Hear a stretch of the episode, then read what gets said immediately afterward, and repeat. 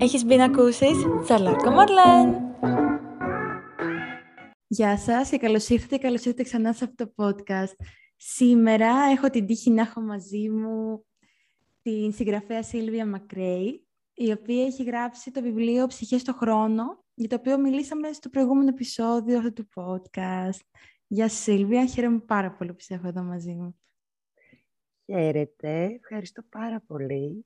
Είσαι ένα πολύ γλυκό πλάσμα. και χάρηκα πάρα πολύ που μου πρότεινες αυτή τη συνέντευξη. Είναι η πρώτη φορά που κάνω podcast, να πω την αλήθεια. Mm-hmm. Ε, και ανυπομονώ να δω τι μου έχεις ετοιμάσει. Εννοείται, τέλεια. Λοιπόν, όπως φαντάζεσαι, δεν γίνεται κατευθείαν να σε βάλω στα βαθιά, οπότε σκεφτόμουν να, να σε γνωρίσουμε λίγο και εγώ και όσοι μας ακούν αυτή τη στιγμή και είτε δεν έχουν διαβάσει το βιβλίο, είτε το σκέφτονται και γενικά να μάθω λίγα πράγματα για σένα.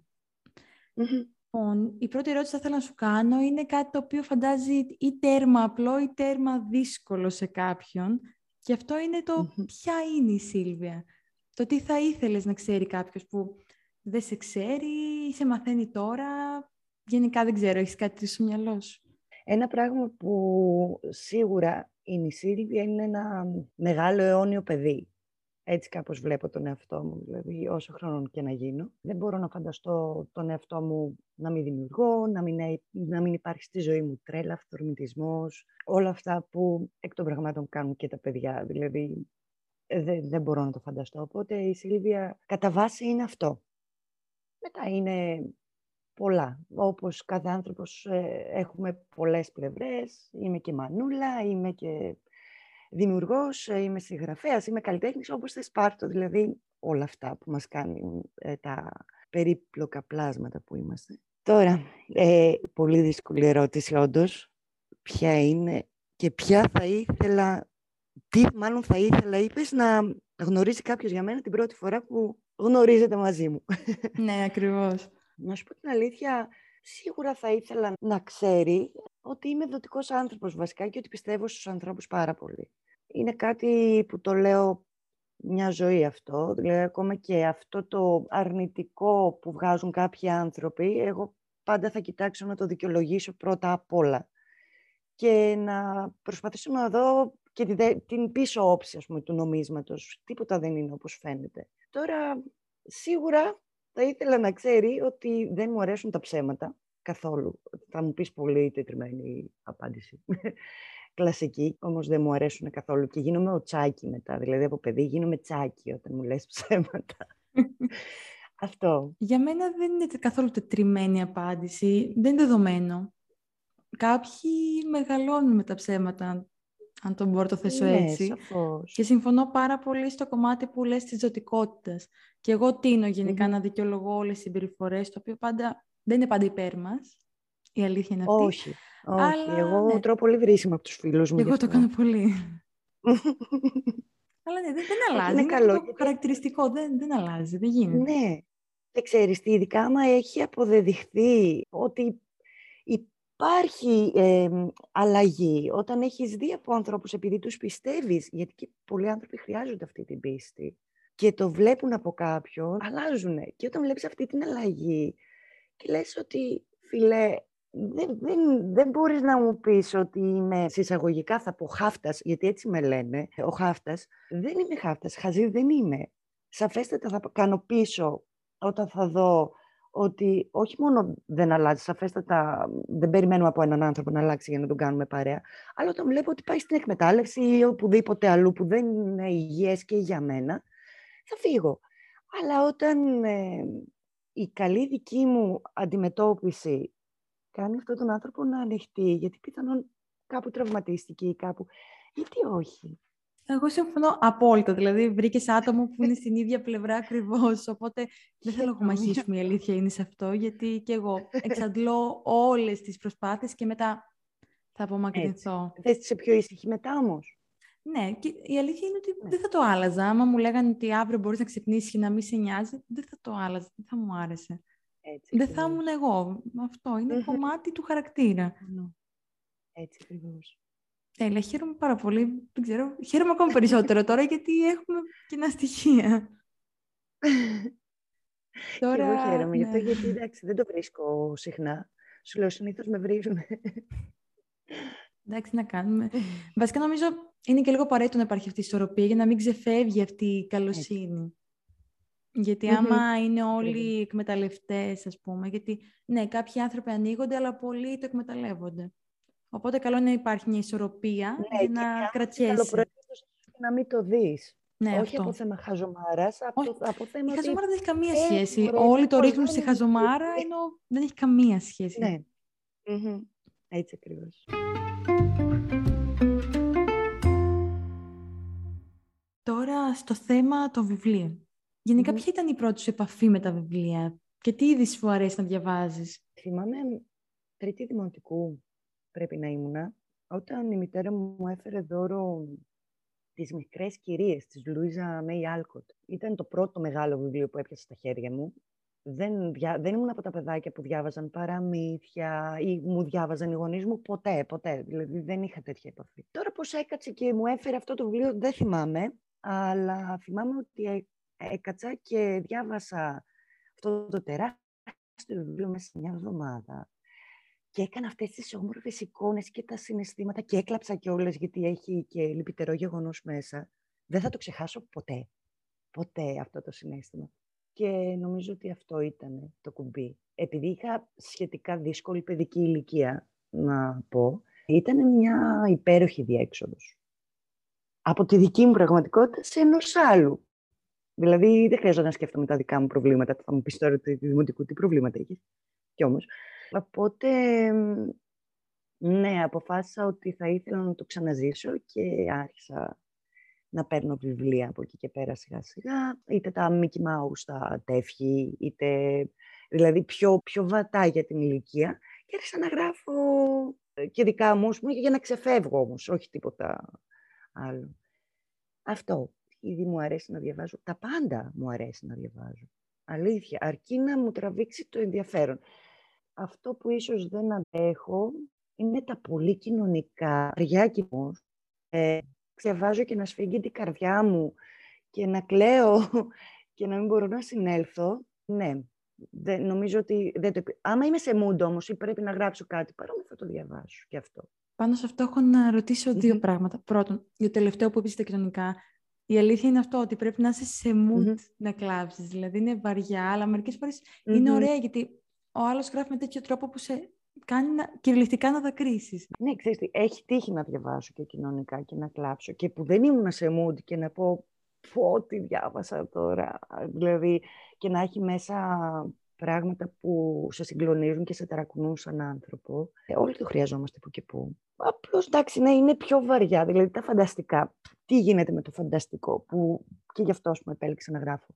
Μπορούν να έχουν τα πάντα μέσα. Και αυτό μου αρέσει στο φανταστικό. Δηλαδή, θα πάρεις ένα βιβλίο φαντασίας και μπορείς να βρεις μέσα του ρομαντισμό, μυστήριο, τρόμου, κοινωνικό. Μπορείς, δηλαδή, θίγονται θέματα με τέτοιο τρόπο σαφέστατα που γίνονται εξίσου αντιληπτά, είναι εξίσου βαρύγδουπα αλλά είναι πιο ταξιδιάρικα να πω. Τώρα δεν ξέρω, είναι σαν να πενεύω το σπίτι μου, γιατί τα, τα, τα φαντασία είναι η κατηγορία που έχω επιλέξει. Αλλά ναι, αυτό πιστεύω. Ότι μέσα στις φαντασίες στα βιβλία έχω βρει τα πάντα. Γι' αυτό ίσως και να μην τρελαίνομαι, να αγοράσω κι άλλα. Δεν το είχα σκεφτεί αυτό, ότι, ότι συνδυάζονται όλα στο φαντασία. Mm-hmm. Ναι, έχεις δίκιο. Μπορείς να πάρεις ό,τι στοιχείο θες. Ναι, δεν το είχα σκεφτεί. Πραγματικά έτσι. Θέλω να σε ρωτήσω και ότι ανέφερες ότι δεν διάβαζες παραμύθια καθόλου και ότι κατευθείαν ναι. ξεκίνησες με ένα μεγάλο βιβλίο. Εσύ έχεις ακολουθήσει την ίδια τακτική με τα δικά σου παιδιά ή το έχεις πάει με τα παραμύθια; Ναι, κοίτα, η αλήθεια είναι ότι επειδή λατρεύω τα παραμύθια. Δηλαδή, περισσότερο διαβάζω τα παραμύθια στα παιδιά μου για να τα διαβάζω εγώ και μετά να τα ακούνε εκείνα. Ε, οπότε στο γιο μου, στο μεγάλο, ξεκίνησα με τα κλασικά κόκκινο σκουφίτσια, ο λύκος και αυτά. Αλλά είδα ότι τα βαριόμουν πάρα πολύ. Και μετά πήγα στο Harry Potter. Οπότε άρχισα να του διαβάζω Harry Potter, να του διαβάζω clues, detective clues, τα αγαπώ αυτά τα βιβλία. Και μέχρι και σήμερα που εντάξει ο γιος μου διαβάζει μόνος του πλέον, είναι 11 χρονών, πολλές φορές ξύνομαι και λέω πάμε να διαβάσουμε. δηλαδή, ναι, ε, αλλά το κράτησα και τώρα με τη μικρούλα που εντάξει είναι δύο χρονών ακόμα, δεν ξεκινήσαμε. Περιμένω πώς και πώς, δηλαδή, ε, να έρθει η ώρα. δεν είναι αργά, πότε δεν είναι νωρίς επίσης, δεν ξέρεις. Πραγματικά, σιγά σιγά. Πιστεύω θα την τραβάνε πολύ τα εξώφυλλα του φαντασίας. Όλα τα μικρά παιδάκια, άμα βλέπουν χρώματα, σχέδια. Ναι, ναι. Απλά η μικρή μου είναι τελείως διαφορετική από το μεγάλο. Ο μεγάλος τα βλέπε, τα χάιδευε, γιατί έλεγα τα βιβλία τα κάνουμε καλό, καλό και μα. δεν τα, δεν τα πειράζουμε. ναι, πρέπει να μαθαίνουν από μικρά, γιατί. Ναι, η μικρή Εγώ δεν ακούει. Εγώ να δω, θα μου πιάσει καρδιά μου. Ο μικρός με άκουγε πάρα πολύ σε αυτό. Η μικρή όχι. Ο μεγάλος μάλλον. Ναι. Ε, η μικρή όχι, λέει κάνει καλό, καλό μπροστά μου και γυρίζει πονηρά και κάνει να το σκίσει. Και λέω, όχι αγάπη μου, δεν της δίνω δηλαδή βιβλία να κρατήσουμε ναι, τίποτα. Δεν είναι αυτή η σωστή προσοχή που θα πάρεις από μένα. όχι, πραγματικά. Κατάλαβα, ωραία.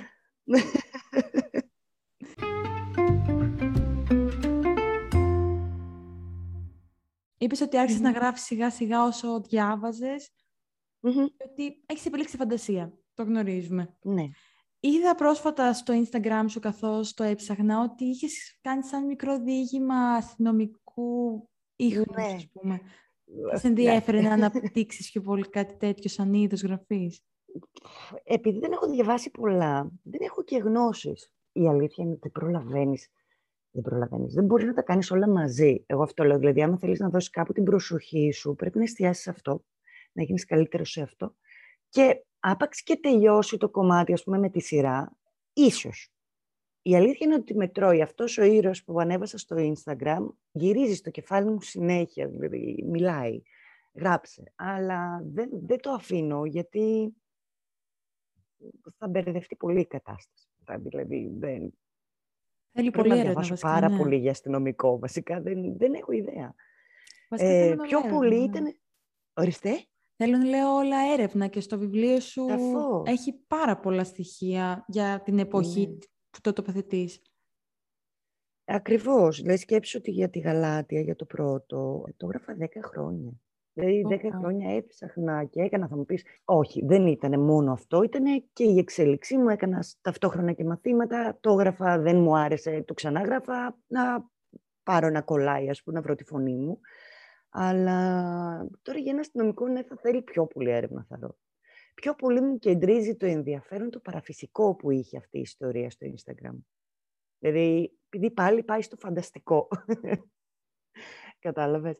Αλλά ναι, ίσως κάποια στιγμή να το δείτε. Δηλαδή, να δούμε και τον αστυνόμο Σέιν κάπου.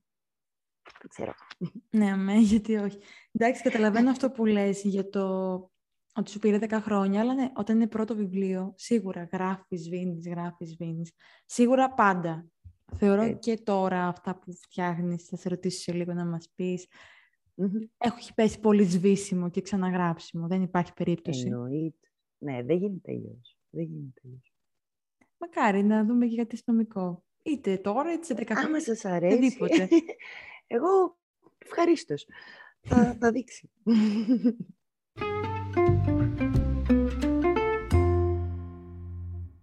Το βιβλίο το, το λάτρεψα. Μου άρεσε πάρα πολύ. Νομίζω μου είπες ότι άκουσες και το podcast και χάρηκα πολύ όταν μου το είπες. ε, εγώ γενικά διαβάζω, διαβάζω μεγάλα βιβλία, μου αρέσουν πάρα πολύ. Δηλαδή, πολλοί μερικές φορές τρομάζουν από τον όγκο, αλλά εμένα δεν με πειράζει καθόλου. Άμα μου αρέσει το εξώφυλλο, μου αρέσει η υπόθεση, τελείωσε. Δεν πάει να έχει και 2.000 σελίδες. Πολύ χαίρομαι, δικιά μου είσαι. Ήταν, μου άρεσε πάρα πολύ. Αλλά σκέφτομαι τη δικιά σου πλευρά. Δηλαδή, πώς ήταν η αίσθηση ότι το τελείωσες, ειδικά άμα μου λες 10 χρόνια, πώς ήταν το δεις το βιβλιοπωλείο; Καταρχήν η ιστορία πίσω από τη Γαλάτια είναι η εξή. Το δεύτερο που βγαίνει τώρα, το Δεκέμβριο, ο σκοπός του ήταν να βγει πρώτο. Όχι η Γαλάτια πρώτη. Η Γαλάτια, ας πούμε, ε, διαβάζοντάς το, το κατάλαβες, είναι σαν ένα πρώτο που είναι όμως και prequel μαζί. Ναι, ισχύει αυτό που λες. Από το τέλος δηλαδή, κάπως έτσι.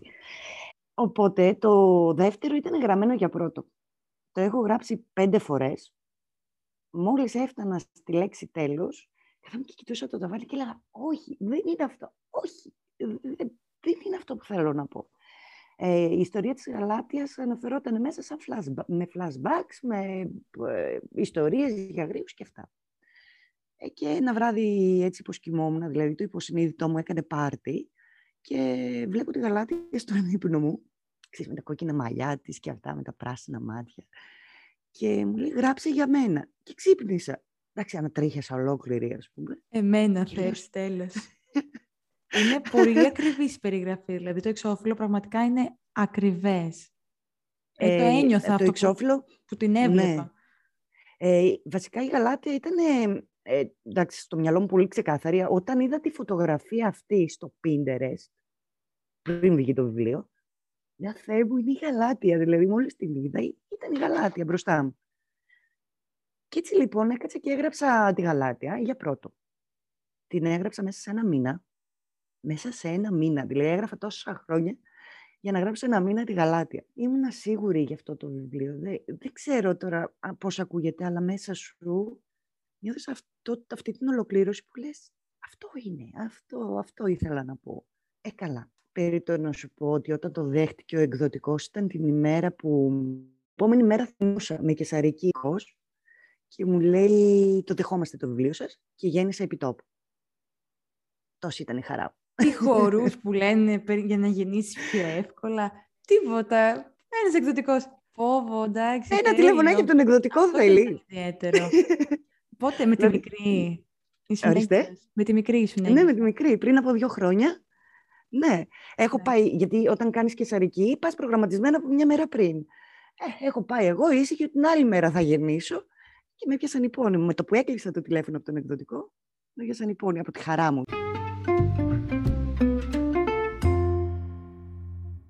Είχε δουλειά, είχε δουλειά, γιατί καμία σχέση η πρώτη γαλάτια με αυτό που βγήκε έπειτα.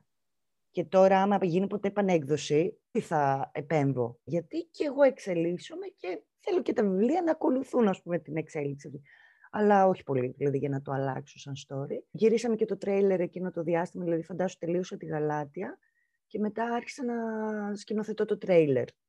Να ράβω κουστούνια, να ψάχνω ηθοποιούς, οπότε πήρε και αυτό κάποιο καιρό.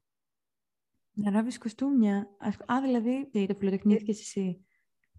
Τέλειο. Εντάξει, αυτό είναι ναι, μοναδικό από όλες τις απόψεις. και τα πάντα.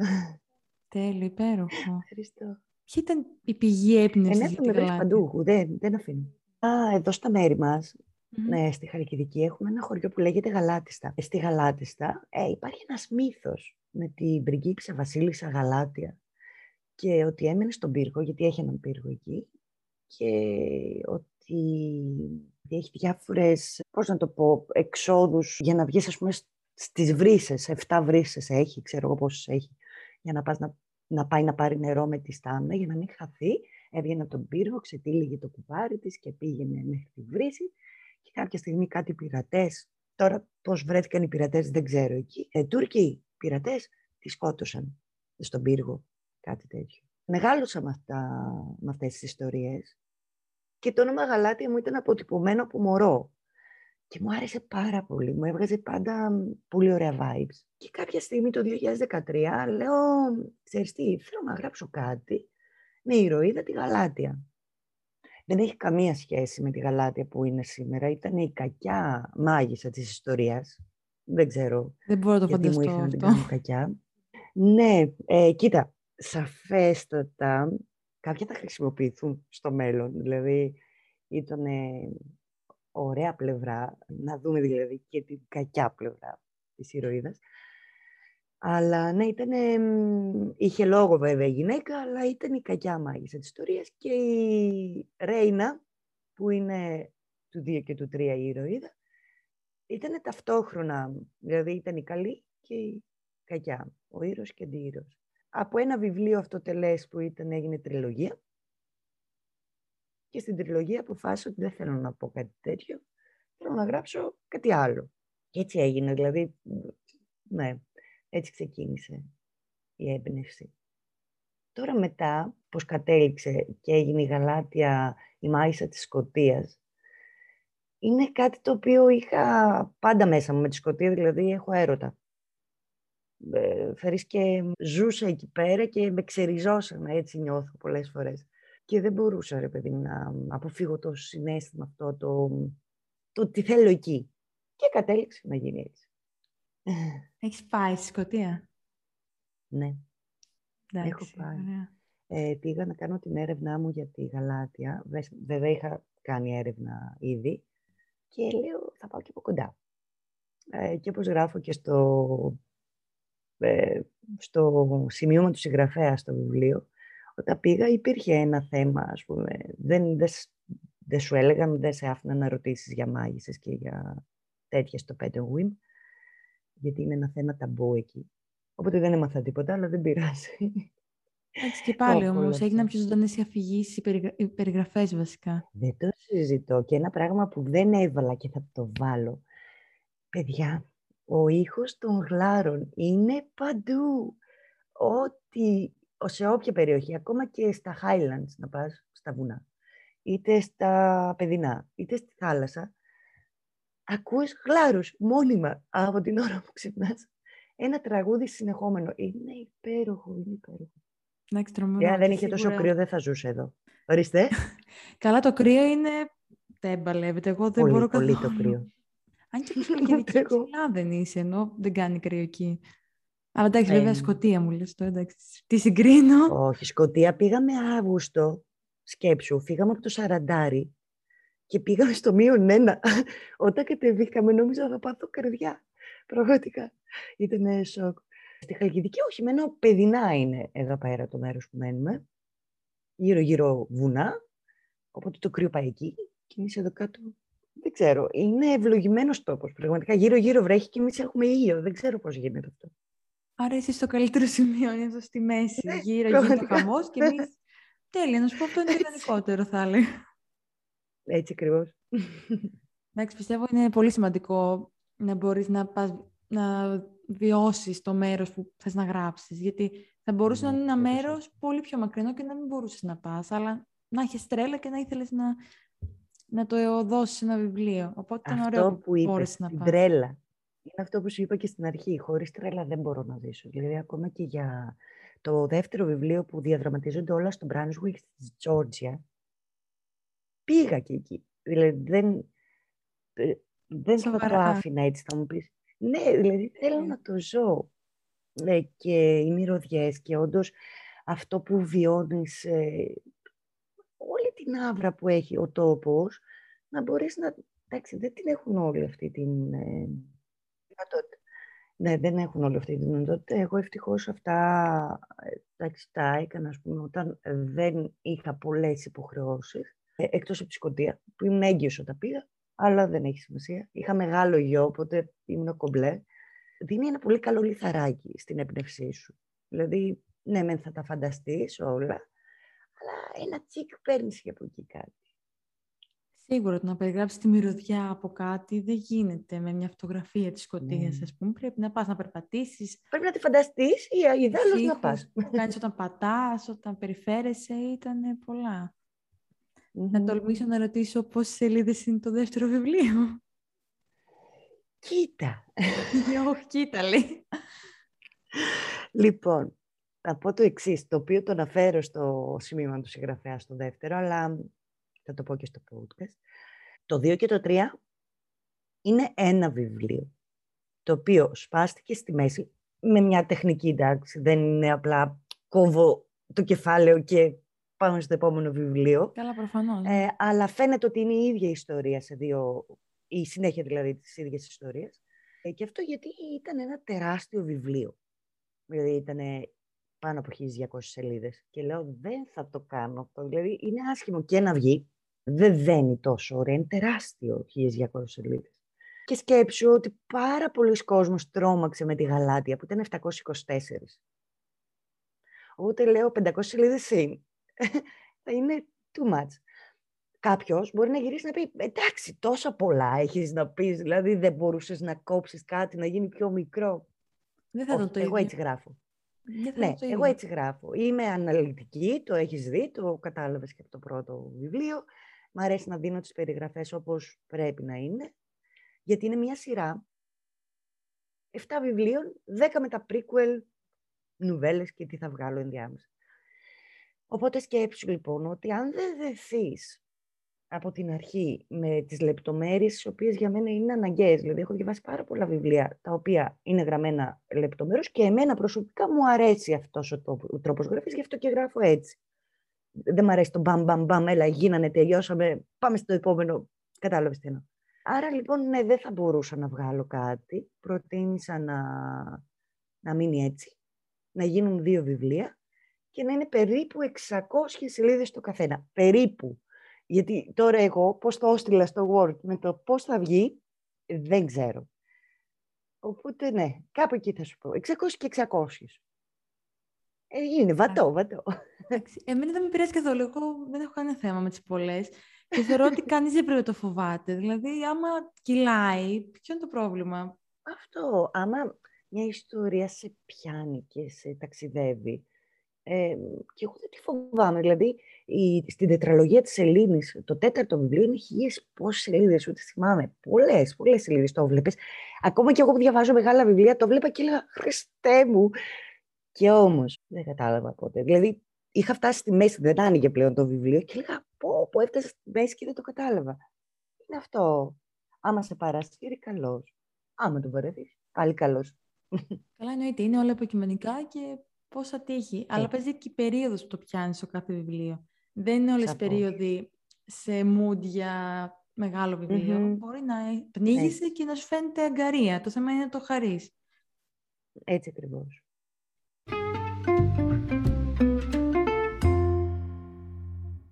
Ανακοίνωσες πολύ πολύ πρόσφατα ότι βγαίνουν τα βιβλία 15 Δεκεμβρίου.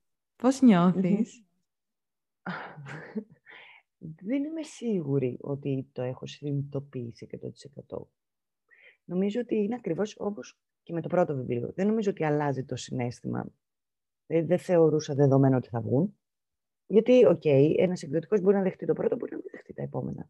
Οπότε ποτέ δεν θεώρησα δεδομένο ότι θα βγουν. Που σημαίνει ότι όταν το δέχτηκαν, υπέστη το ίδιο σοκ με το πρώτο. Μόνο που δεν είχα παιδί να γεννήσω. Ένα πράγμα. Άλλη φορά, στο επόμενο. Όχι, όχι, κανένα. Έκλεισε το εργοστάσιο. Πάει. Δεν θέλουμε. Η αλήθεια είναι ότι πιο πολύ σοκ ξέρεις πότε έπαθα. Πήγα στην Αθήνα την έκθεση του Ζαππείου που είχαμε κάτω και επισκέφτηκα το υδροπλάνο. Και εκεί που συζητούσαμε με την Αναστασία την Κορινθίου για την ημερομηνία έκδοσης που ήταν το Φεβρουάριο και αυτά, βρίσκουμε ημερομηνία που μας βολεύει και τις δύο, λέμε οκ, το τάδε Φεβρουαρίου, OK, OK. Και ξαφνικά γυρίζει η Αναστασία και μου λέει ξέρεις τι, Σίλβια, δεν μπορώ να σε βγάλω το Φεβρουάριο. Μου κόπηκε ανάσα λίγο, λέω γιατί. Λέει, γιατί σε έχω στο πρόγραμμα για Δεκέμβριο. Λέω, OK. Okay. Και προσπαθούσα να καταλάβω τώρα στο μυαλό μου τι πρέπει να κάνω για να προλάβω. Γιατί μέχρι και τον Οκτώβριο είχα συνεργασίες που έπρεπε να τελειώσω. Τις, τα είχα βάλει όλα σε πρόγραμμα εγώ. Οπότε λέω, από το Δεκέμβριο και μετά μέχρι το Φεβρουάριο θα ετοιμάζω τα πάντα. Έλα που όμως δύο μήνες πριν, πήγαν όλα πιο πριν. Και γι' αυτό δεν έχω προλάβει να το συνειδητοποιήσω. Γίνονται όλα στη ζωή μου μπαμ, μπαμ, μπαμ, μπαμ. Δεν, δηλαδή δεν, δεν μπορώ να το συνειδητοποιήσω ακόμα. Και επειδή τρέχω με το να ετοιμάσω αυτή τη στιγμή όλα τα καλούδια που θέλω να έχω έτοιμα και για τις προπαραγγελίες και για κάποια άλλα πραγματάκια που θα ανακοινωθούν και το τρέιλερ που πάλι τρέχω να, να φέρω τα παιδιά, να γυρίσουμε τις σκηνές, να μονταριστούν, να... όλο αυτό, είναι λίγο OK. Okay. Είναι ευχάριστη διαδικασία. Και αγχωτική μαζί. Εντάξει, άλλο να έχεις τώρα τέσσερις μήνες, άλλο να έχεις δύο. Μα ναι, είναι πολύ διαφορετικό. Και τυχαία το κατάλαβες από ό,τι κατάλαβε. Τυχαία το είπαν. Ορίστε. Τυχαία το είπαν. Ναι, τυχαία, εντελώς. Τυχαία εντελώς. Δηλαδή, αν δεν πήγαινα να ρωτήσω ή οτιδήποτε, εγώ θα είχα στο νου μου Φεβρουάριο. Όταν πήγαινε εντελώς με το πάσο, που θα ερχόταν η ώρα, μα λέγανε βγαίνουμε. Δηλαδή, τι εννοείται, τι βγαίνουμε, τι, τι λέτε. Οπότε καλύτερα που έγιναν έτσι, όλα γίνονται για κάποιο λόγο. Σαφέστατα μου αρέσει που βγαίνει το 21, γιατί είναι ακριβώς ένα χρόνο και κάτι μετά το πρώτο. Χαίρομαι που βγαίνουν δύο και βγαίνουν μαζί. Γιατί γενικά και εγώ σαν αναγνώστρια σειρών δεν μου άρεσε ποτέ να περιμένω. Και ενώ είμαι σαδίστρια σαν συγγραφέας, δεν είμαι καθόλου σαδίστρια στο να αφήνω τους αναγνώστες να περιμένουν και να, να μου αρέσει κιόλας. Αχ, ναι, τι ωραία περιμένω. Όχι, δεν είναι ωραίο συνέστημα. Δεν είναι ωραίο συνέστημα να περιμένεις. Μακάρι δηλαδή να μπορούσα να γράψω και τα 7 και να τα βγάλω αύριο, ειλικρινά. Οπότε με χαροποιεί πολύ αυτό και επειδή την έχω γράψει τη Ρέινα τόσες πολλές φορές, όπως σου είπα και πριν, τουλάχιστον πέντε φορές, πέντε βιβλία έχω έτοιμα, είναι και λίγο απίστευτο το ότι όντως η Ρέινα βγαίνει αυτή τη στιγμή. είναι λίγο απίστευτο. Αν μπορούσες ναι, να ταυτιστείς, θα ταυτιζόσουν με τη Ρέινα ή τη Γαλάτη. Υπάρχουν στοιχεία σου στις πρωταγωνίστρες. Ξέρεις τι γίνεται. Θεωρώ ότι οι συγγραφείς δίνουμε στοιχεία μας σε όλους τους ήρωες. Θέλοντας ή άθελα. Γιατί εσύ τους γράφεις. Είσαι ένα άτομο. Μπορεί να προσπαθείς να μπεις σε ολονών τα παπούτσια και διαφορετικών προσωπικότητων το σκεπτικό. Αλλά είσαι ένα άτομο, οπότε θα ξεφύγει κάτι. Δεν... Σίγουρα βλέπω πολλά στοιχεία μου στον Τζούλιαν και όχι στις ηρωίδες μου. Δεν αγαπιέται πολύ ο Τζούλιαν, οπότε δεν θέλω να... Δεν είναι ο Τζούλιαν που ξέρετε εσείς, είναι ο Τζούλιαν που ξέρω εγώ. δηλαδή, κάποια στιγμή και μέσα από το δικό του το βιβλίο, γιατί ένα prequel δικό του θα υπάρξει, θα τον μάθετε, θα τον καταλάβετε και πώς σκέφτεται ο ίδιος. Ε, ναι, θεωρώ ότι ταυτίζομαι πολύ περισσότερο με τον Τζούλιαν. Γιατί είναι ο πιο... Είναι ένας από τους πολύ πληγωμένους χαρακτήρες. Θα μου πεις, όχι, δεν είμαι βασιλάκης Καλλίλας αυτή τη στιγμή, αλλά ο Τζούλιαν είναι από τους πληγωμένους και αδικημένους ε, ήρωες. Και έτσι έπρεπε να είναι, να πω την αλήθεια, αρχικά. Και θα υπάρχει η εξηλαίωση κάποια στιγμή, θα υπάρξει. Και το περιμένω πώς και πώς.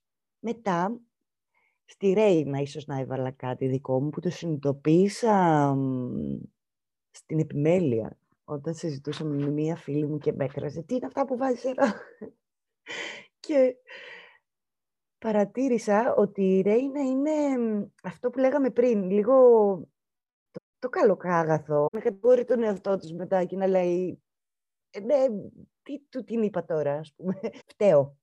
Να το ρίχνει λίγο πάνω της, είναι λίγο ενοχική.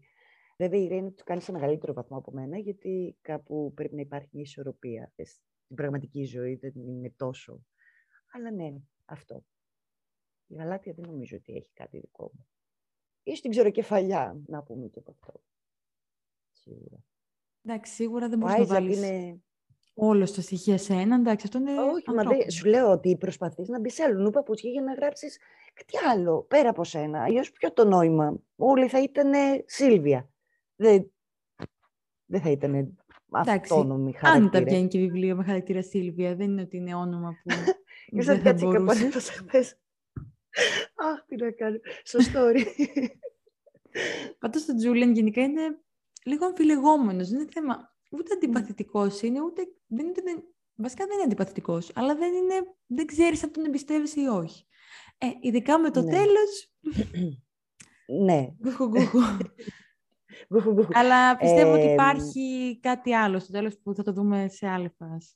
Καλά, σαφέστατα. Δεν βγάζει λογική ε, Αυτό, ρε παιδί μου, με τον Τζούλιαν, είναι γραμμένος για εκείνη την εποχή και γι' αυτό είναι και τόσο... Τώρα τι λέω για τους ήρωες μου, μαμούχαλος θα πω. Ε, αλλά εκείνη την εποχή οι άντρες ήταν είτε μπρουτάλ, τελείως, αυτό που είδαμε βέβαια, είτε θα ήταν πολύ ρομαντική και ευαίσθητη και αγαπούλες και με την πρώτη ευκαιρία σε παντρεύομαι. Επειδή τα ψάξα αυτά και είδα λίγο ότι υπήρχε μια ε, ό,τι να είναι, ας πούμε. Σαφέστατα όμως, σε μια σημερινή εποχή ο Τζούλιαν δεν θα ήταν έτσι. Ή στη δική του ζωή, στη δική του εποχή, δεν λέμε παραπάνω, θα είναι πολύ διαφορετικά τα πράγματα. Σίγουρα, ναι, το καταλαβαίνω. υπομονώ λοιπόν να δω τι θα άλλο θα δούμε για τον Τζούλιαν. Κι εγώ, κι εγώ.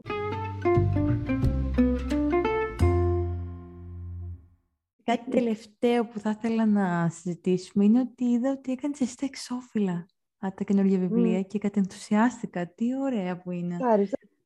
Ναι, ήταν πολύ ωραία. Χρησιμοποιείς ε, iPad και τέτοια για να τα σχεδιάσεις. Δεν, δεν πιάνει το χέρι μου καθόλου. Αλλά ήταν πάρα πολύ ωραία. Ευχαριστώ πάρα πολύ. Κοίτα τι γίνεται. Με τη ζωγραφική δεν έχω 10 μήνες. 11 που ασχολούμαι. Πάντα ζωγράφιζα με ξυλοπογιές, μολύβι, ξέρεις, τυπικά. Αλλά όχι έτσι να πω σε τόσο βάθος. Καταρχήν δεν έκανα ποτέ μαθήματα. Οπότε δεν, δεν έχω γνώσεις, ξέρεις ε, πώς το λένε, ε, που σκιτσάρουν τα πρόσωπα και συμμετρίες και τέτοια. Τίποτα. Και πάντα όμως έβλεπα τους ανθρώπους που ζωγράφιζαν έτσι ψηφιακά και τα ζήλευα με την καλή την έννοια, τα θαύμαζα δηλαδή. Έλεγα πώς τα κάνουν αυτά, θέλω να μάθω κι εγώ χθες. Και ήταν ένα πράγμα που γκρίνιαζε συνέχεια στον άντρα μου. Θέλω να πάω να μάθω να ζωγραφίζω έτσι. Θέλω να μάθω γραφιστική.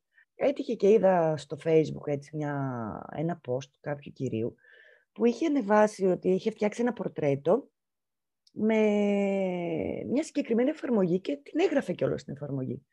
Εγώ τώρα ντροπαλή ντροπαλή λέω θα το στείλω μήνυμα. Πού τη βρίσκω αυτή την εφαρμογή; Γιατί λέει στο κινητό του ότι την είχε κάνει. Την είχε κατεβάσει και το έφτιαξε. Και λέω κάτσε στο κινητό τόσο απλά. Οπότε μου είπε ο άνθρωπος, κατέβασα την εφαρμογή. Δεν υπήρχε πουθενά στυλό, ξέρεις, ε, το, το πενάκι για το, κινητό, για το δικό μου κινητό. Και έκατσα και έφτιαξα μόνη μου. Έψαξα όλο το YouTube πώς μπορείς να φτιάξεις πενάκι και έφτιαξα μόνη μου. Και λέω θα ξεκινήσω. Οπότε ξεκίνησα στο κινητό και όταν πλέον είδα ότι υπήρχε μια εξέλιξη και είδε και ο άντρας μου ότι υπήρχε εξέλιξη και δεν το βαρέθηκα να το παρατήσω, μου έκανε δώρο ένα τάμπλετ ε, γραφιστικής. Και από τότε ξεκίνησα να ζωγραφίζω εκεί, να, να καλυτερεύω, γιατί και εκεί υπάρχει περισσότερο zoom, μπορώ να κάνω δηλαδή τις λεπτομέρειες πιο πολύ, αλλά και η εξάσκηση σε κάνει καλύτερο. Δηλαδή, άμα δεις το σχέδιο που κάνω τώρα με το σχέδιο που έκανα πριν 11 μήνες, καμία σχέση δηλαδή. Και από πέρυσι κιόλας, δηλαδή ούτε δύο μήνες, τρεις που ζωγράφιζα, είχα φτιάξει τα εξώφυλλα. Λέω, αφού το καταπιάστηκα, γιατί να μην κάνω, έτσι να έχω μια ιδέα πώς μοιάζει η Ρέινα, ας πούμε, και αυτά. Και έτσι έγινε, όχι με σκοπό όμως να βγούνε, δηλαδή περισσότερο για έμπνευση. Ξαναπιάνοντάς τα τώρα που, έγινα, που εξελίχθηκα, ας πούμε, στον τομέα της συγγραφής, ε, συγγραφής, είπα της ζωγραφική, της ζωγραφικής, τα επιμελήθηκα λίγο, έκανα κάποιες λεπτομέρειες και αυτά. Και λέω, και τι χάνω να ρωτήσω, χάνω κάτι. Και ρώτησα και η Αναστασία Κορινθίου μου είπε ότι γενικά δεν, ε, δεν δέχονται εύκολα ε, δουλειές άλλων γιατί έχουν το δικό τους επιτελείο, τη δική τους ομάδα. Και είναι λογικό, εγώ το καταλαβαίνω. Ε, αλλά μου λέει είναι πολύ καλή η δουλειά που έχεις κάνει και ότι είναι στην ουσία για δικό σου βιβλίο, δεν είναι για άλλου. Να πούμε ότι παίρνουμε τη δουλειά του γραφίστε για άλλο βιβλίο. Είναι για τα δικά μου βιβλία, οπότε γνωρίζω και πιο πολύ τι θέλω να δείξω. Και έτσι έγινε και αποφασιστηκε. Σοκ εγώ εντελώς. Και το χάρηκα πάρα πολύ. Και χαίρομαι πραγματικά που σας αρέσουν, γιατί είναι και αυτό ένα κομμάτι μου. Δηλαδή, μαζί με το βιβλίο θα υπάρχει και αυτό στη βιβλιοθήκη σας. Άλλο ένα κομμάτι δικό μου. Και το χαίρομαι ιδιαίτερα. Αλήθεια. Είναι, πολύ, είναι ωραία γιατί είναι πολύ ζωντανά. Όλα τα εξώφυλλα έχουν τη ζωντάνια τους, αλλά έχεις βάλει πολλά χρώματα, είναι πολύ ρεαλιστικό. Γενικά όλα αυτά τα ψηφιακά, και εγώ τα ζηλεύω με την καλή έννοια αυτό που λες. Mm-hmm. Απλά εγώ εντάξει, εγώ δεν πιάνω το χέρι μου. Αλλά είναι πάρα πολύ ωραία. Είναι ωραία ενασχόληση βασικά. Γιατί το καλά πέρα από το ότι για το βιβλίο είναι κάτι δικό σου. Είναι πιο ζωντανά αυτό. Είναι πολύ ωραίο. Πολύ χαίρομαι που σας αρέσει, αλήθεια. Και γενικά είχαν αποδοχή τα σχέδιά μου και το χαίρομαι αυτό. Δηλαδή, αγαπήθηκαν τα σχέδιά μου από την πρώτη στιγμή, παρόλο που ήταν καρικατούρες, όπως λέω εγώ, τα πρώτα. Και όμως, και το χαίρομαι πολύ αυτό. Εντάξει, πάντα το πρώτο, πάντα εξελιζόμαστε. Αυτό είναι ο σκοπός. Κάθε φορά να είναι και καλύτερο. Τέλεια. Γενικά, εγώ αυτά ήθελα να σε ρωτήσω. Ελπίζω να πέρασε καλά. Σε ευχαριστώ πάρα πολύ που ήσουν μέρος του podcast. Και εγώ σε ευχαριστώ πάρα πολύ. Καλά, οι ερωτήσεις ήταν απίστευτες και μου άρεσε πάρα πολύ η συζήτησή μας. Ήταν αυτό που κάνετε, πολύ οικία, σαν να γνωριζόμαστε από πάντα ένα πράγμα. Δηλαδή, μου βγάλες πολύ ωραία ενέργεια. Χαίρομαι πάρα πολύ. Πιστεύω παίζει ρόλο που έχουμε κάποια κοινά στοιχεία στο χαρακτήρα. Ήταν πιο άνετο και για μένα για αυτό το λόγο. Ε, πιθανό. Ξέρεις, ανυπομονώ πάρα πολύ για τα βιβλία. Και εγώ, εγώ είμαι τυχερή και... αυτό, γιατί τα διάβασα τώρα, οπότε δεν είχα περιμένει. Ναι, δεν περιμένεις πολύ. Ναι, ακριβώς. Όχι, περιμένω και εγώ και να μου πεις την άποψή σου και ειλικρινά. Και αυτό θέλω δηλαδή, να πω και σε όλους. Μπορείτε να μου στέλνετε μήνυμα, να μου λέτε και το αρνητικό. Παιδιά, ειλικρινά το εκτιμώ πάρα πολύ. Δηλαδή, πέρα από το θετικό που το εκτιμώ έτσι κι αλλιώς. Αν κάποιος δηλαδή μου στείλει ευγενικό μήνυμα. Άμα αρχίσει να με βρίζει, δεν θα είμαι ευγενική. Και μου πει ναι, ότι αυτό ίσως. Δεν είσαι, εντάξει, είπαμε. Καλά, ναι, σαφώς. Μην εκμεταλλευόμαστε το που ναι. λέμε, την εκμετάλλευση που λέγαμε στην αρχή. Ακριβώς. Ε, θα μου άρεσε πάρα πολύ να ακούσω και κάτι ας, που δεν άρεσε σε κάποιον. Μπορεί σαφέστατα να μην κολλάει με τα δικά μου στάνταρτ και να μην το αλλάξω και να συνεχίσω να το κάνω, γιατί ε, πρώτα απ' όλα γράφουμε για εμάς, έτσι, και μετά για όλους τους υπόλοιπους. Αλλά μπορεί να μου μάθει κάτι. Οπότε, πραγματικά, καλοδεχούμενη κάθε κριτική. Θα χαρώ λοιπόν να ακούσω και τη δική σου, στα επόμενα. Εννοείται, ναι, και εγώ αυτό ήθελα πολύ. Σε ευχαριστώ πάρα πολύ και πάλι. Εγώ ευχαριστώ. Να είσαι καλά, κορίτσι μου. Και καλό βράδυ. Καλή συνέχεια, καλό βράδυ. Ό,τι ώρα μας ακούτε, γεια σας. Γεια.